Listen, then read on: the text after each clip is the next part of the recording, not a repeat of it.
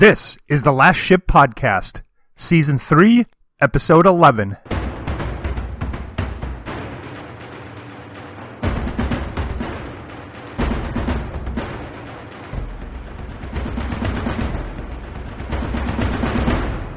Thanks for joining me for the unofficial fan podcast for the TNT drama, The Last Ship. I'm Al Holtz, and this is the podcast on which I discuss, analyze, and critique the show that is building walls but not making anyone else pay for them.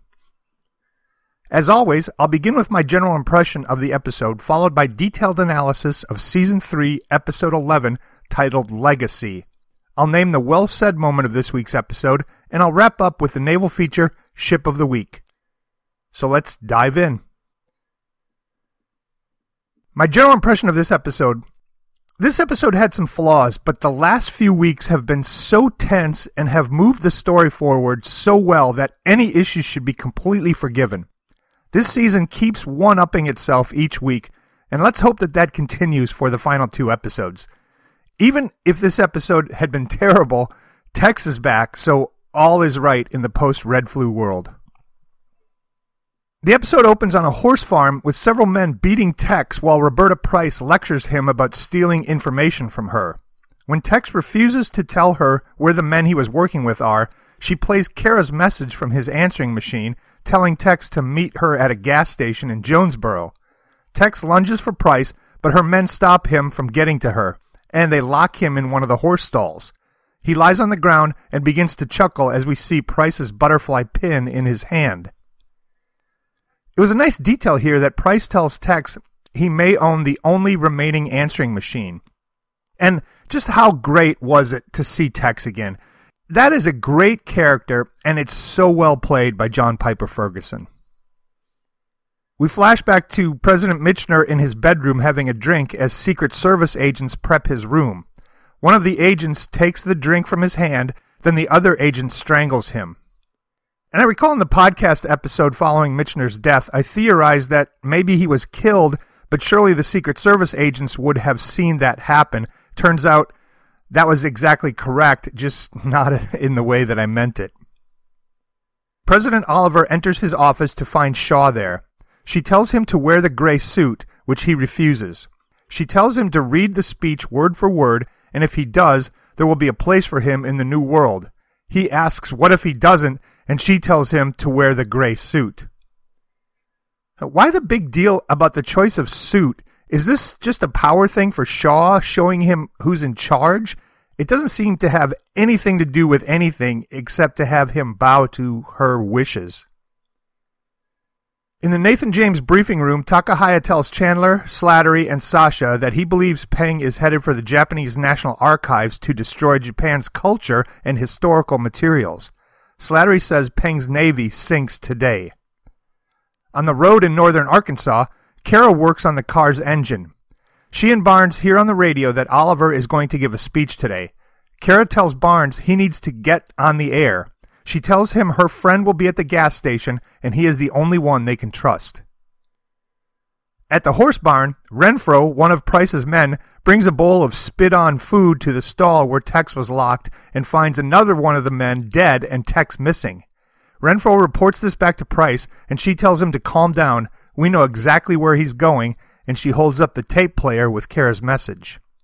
Meanwhile, Tex speeds down the road in the stolen pickup. At the Japanese National Archives, Peng and his men stand in front of a statue of Bishamonten, the Japanese god of warriors, the guardian of Dharma. Peng nods to one of his men, and the man detonates explosives in the statue. Peng tells the men to take only the most valuable items and make a bonfire with the rest. From what I could find online, there is a National Archives of Japan, and there is a building in Tokyo, but it doesn't look anything like what they were at, and it appears that it's only preserving documents and records, not all of the art and pottery and weapons that were shown here. Peng does, however, accurately describe Bishamonten. On board the Chinese destroyer CNS Henan, the men report all is normal. Chandler enters the bridge of the James, and Garnett reports they have picked up one of the Chinese destroyers on passive radar, but no sign of the other ship. They surmise that the second ship is at MCON, and if they attack the archives or the Henan, the second ship will fire on them. In CIC, Slattery, Granderson, and Cameron Burke brief the others that the mission is a two-pronged assault. One team will take the Henan while the other team hits the archives. Since the Henan reports in every 15 minutes, they have a very tight window of time. Master Chief Jeter states that the Henan is a Luyang 3 class destroyer similar to the Arleigh Burke, and he is interrupted by Captain Malin stating that the design was ripped off. When the briefing concludes, Malin tells Chandler he'd like to help in any way he can. Chandler puts him in charge of CIC. It was great writing here to have Malin throw out that line about the Chinese ripping off the Arleigh Burke design. It shows he's still a patriot, and he's not currently adversarial toward the James crew. In Arkansas, Kara and Barnes arrive at the gas station, which appears abandoned, and Kara gives Barnes a handgun and grabs one for herself. As they walk up to the station, a man greets them and says that Tex sent him to get her and the reporter. Kara says, "I never mentioned a reporter," and pulls her weapon. The man kicks the handgun and they begin to fight.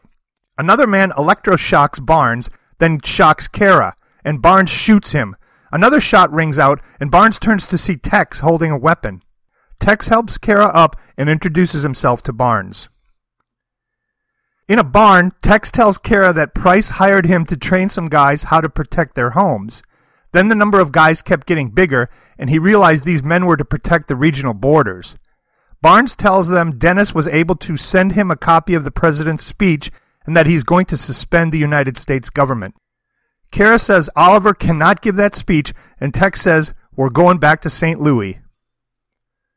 The missing piece in this story is, why didn't Michener hire Tex for the Secret Service? Michener knew Tex's skills, and that would have still permitted Tex to be with his daughter, so I'm unclear why that might not have happened. On the James, the teams load their weapons and prep for the mission. Takahaya is joining Chandler on Vulture Team, while Sasha is going with Cobra. Chandler tells Sasha to keep her head down.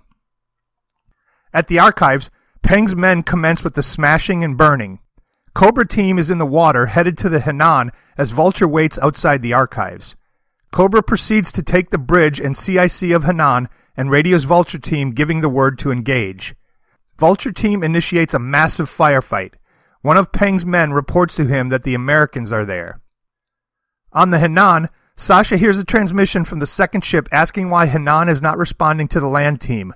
The second ship advises if they do not respond, they will assume they have been boarded and fire on them. After a few more messages from the second ship, one of the Henan crew members jumps up and fires missiles on the land team. Malin orders them to go active radar, and the James calculates and fires on the Chinese missiles, destroying all three. The second Chinese ship locks fire control on the James, and as they are preparing to fire, Slattery takes the console on the Henan, targets, and fires on the second ship, destroying it. Whoa, there is a lot here. First, why are the Henan crew members' hands zip-tied in front of him rather than behind him? If they're zip-tied behind him, he's not able to get to that missile launch, and none of this ever happens.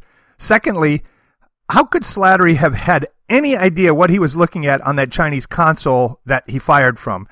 He was able to target and fire faster than the Chinese on their own ship could fire on the James.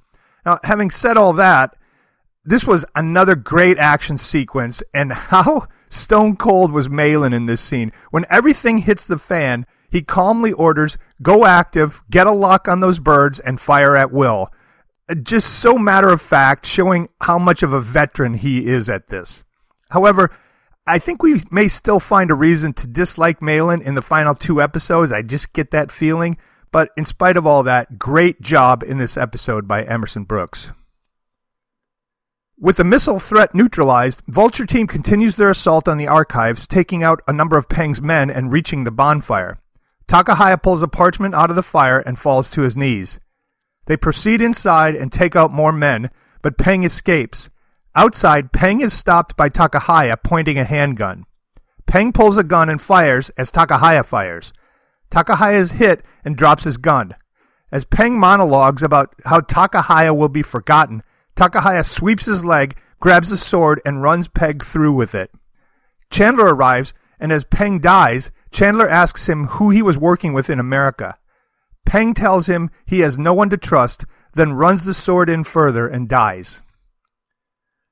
I can't pin down exactly why, but this just didn't seem like a gruesome enough death for Peng, though I don't really know what would have, but I just wanted it to be more gruesome, more dramatic, something, but he's gone. In the White House, Oliver caved and put on the gray suit. Shaw enters and tells him again to read it word for word.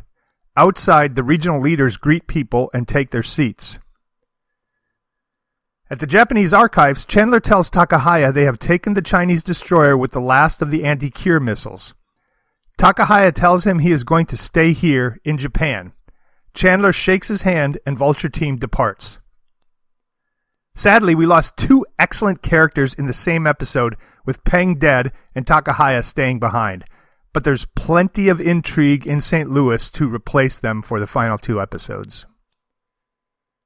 Outside the White House, Oliver gives his speech. Dennis exits another door and lets Kara and Tex in, while Barnes heads out front. As Oliver continues to speak, Barnes shouts out, "Shame on you, Mr. President," and tells Oliver this is not him and that he held St. Louis together during the Red Flu. Oliver comes to his senses and ceases the speech. Secret Service drag Oliver away, and Shaw steps to the podium and says the president will not be taking questions. As Oliver is being dragged through the White House, Tex guns down the agents, and he and Kara take Oliver. Shaw arrives, and Kara trains her weapon on Shaw but does not fire. Shaw alerts the rest of the Secret Service that Oliver has been taken. Outside, a firefight ensues between Tex's men and the Secret Service, while one of the agents drags Barnes across the lawn. Kathleen smashes an SUV through a gate. Kara, Tex, and Oliver jump in, and they all take off. On the James, Malin tells Chandler that they found evidence that the Chinese knew where Hayward and Shackleton were going to be. Chandler tells him there are still good people at home, and Kyoko comes in with the baby to thank Chandler for everything. She then leaves to go be with Takahaya. Jessie comes in, and Chandler thanks her, then she departs on the Hilo to go deliver the cure to other parts of Asia. And of course, we lose a third great character. I hope this is not the last we see of Jessie, and if it is, they're going to need to find another Hilo for next season. As Chandler attempts to contact San Diego, Granderson enters and tells him there is something he needs to see. They join Slattery and Sasha in the briefing room to see Shaw on television stating that terrorists tried to take control of the Capitol and that the truth is that Michener, Rivera, and Beatty were all murdered. Shaw names Oliver as the lead conspirator. Now, has the U.S. population become so gullible post-virus that they will believe anything from anyone without any evidence whatsoever, because that's the situation here. Elsewhere, Barnes is on his knees, spitting up blood, begging for his life, when a bullet is fired into his head. Shaw goes on to say the same people that murdered Michener were responsible for the kidnapping of the Nathan James crew, which was planned by Captain Chandler. She then states that the regional leaders call for the suspension of the United States government and that the military has been split into four. As she continues, we see military officials being murdered. What happened to the 5th region? Beatty got killed, and there are still only 4 other regional leaders mentioned here, so what's going on with that 5th region? Did they split up the land from Beatty's region into the other regions neighboring? I'm not sure what the deal there is. Malin enters the briefing room and tells Chandler he cannot reach any of the military leaders he tried to contact. Chandler motions to the screen and tells him it's a coup and says those men are already dead. Slattery says we lost our country and Chandler says not yet, then tells Slattery to set course for San Diego.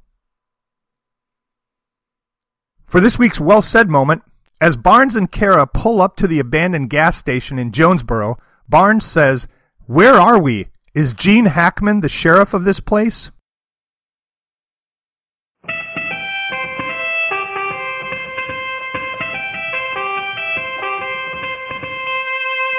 Ship of the Week. The Japanese battleship Musashi was laid down on March 29, 1938, launched on November 1, 1940, and was commissioned on August 5, 1942. Musashi was 800 feet in length and was outfitted with 9 18-inch main guns, the largest guns ever on a warship. She served in various roles during World War II, but saw little action. That all changed in October 1944. On October 23rd, a U.S. submarine sank the Japanese cruiser Maya, and the over 750 survivors of Maya were transferred to Musashi. The following day, Musashi was spotted by a U.S. recon plane. Soon after, Musashi was attacked by 8 dive bombers from the aircraft carrier USS Intrepid. A furious attack followed for hours. By the time it ended, Musashi had been hit by 19 bombs, 17 torpedoes, and her deck had been strafed by multiple aircraft. That evening, Musashi went down, taking her captain and over 1,000 crew down with her. In March 2015, Microsoft co-founder Paul Allen, with a team of researchers, located Musashi 3,300 feet deep at the bottom of the Sibuyan Sea in the Philippines.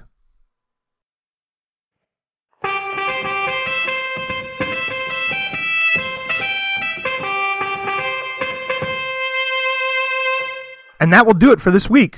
For all things related to the podcast, including subscription links and previous episodes, visit the show notes at thelastshippodcast.com/S3E11. Our feedback question this week is, will Allison Shaw survive this season? Kara had the perfect chance to take her out, and she didn't. Do you believe that she will still be alive at the end of the season?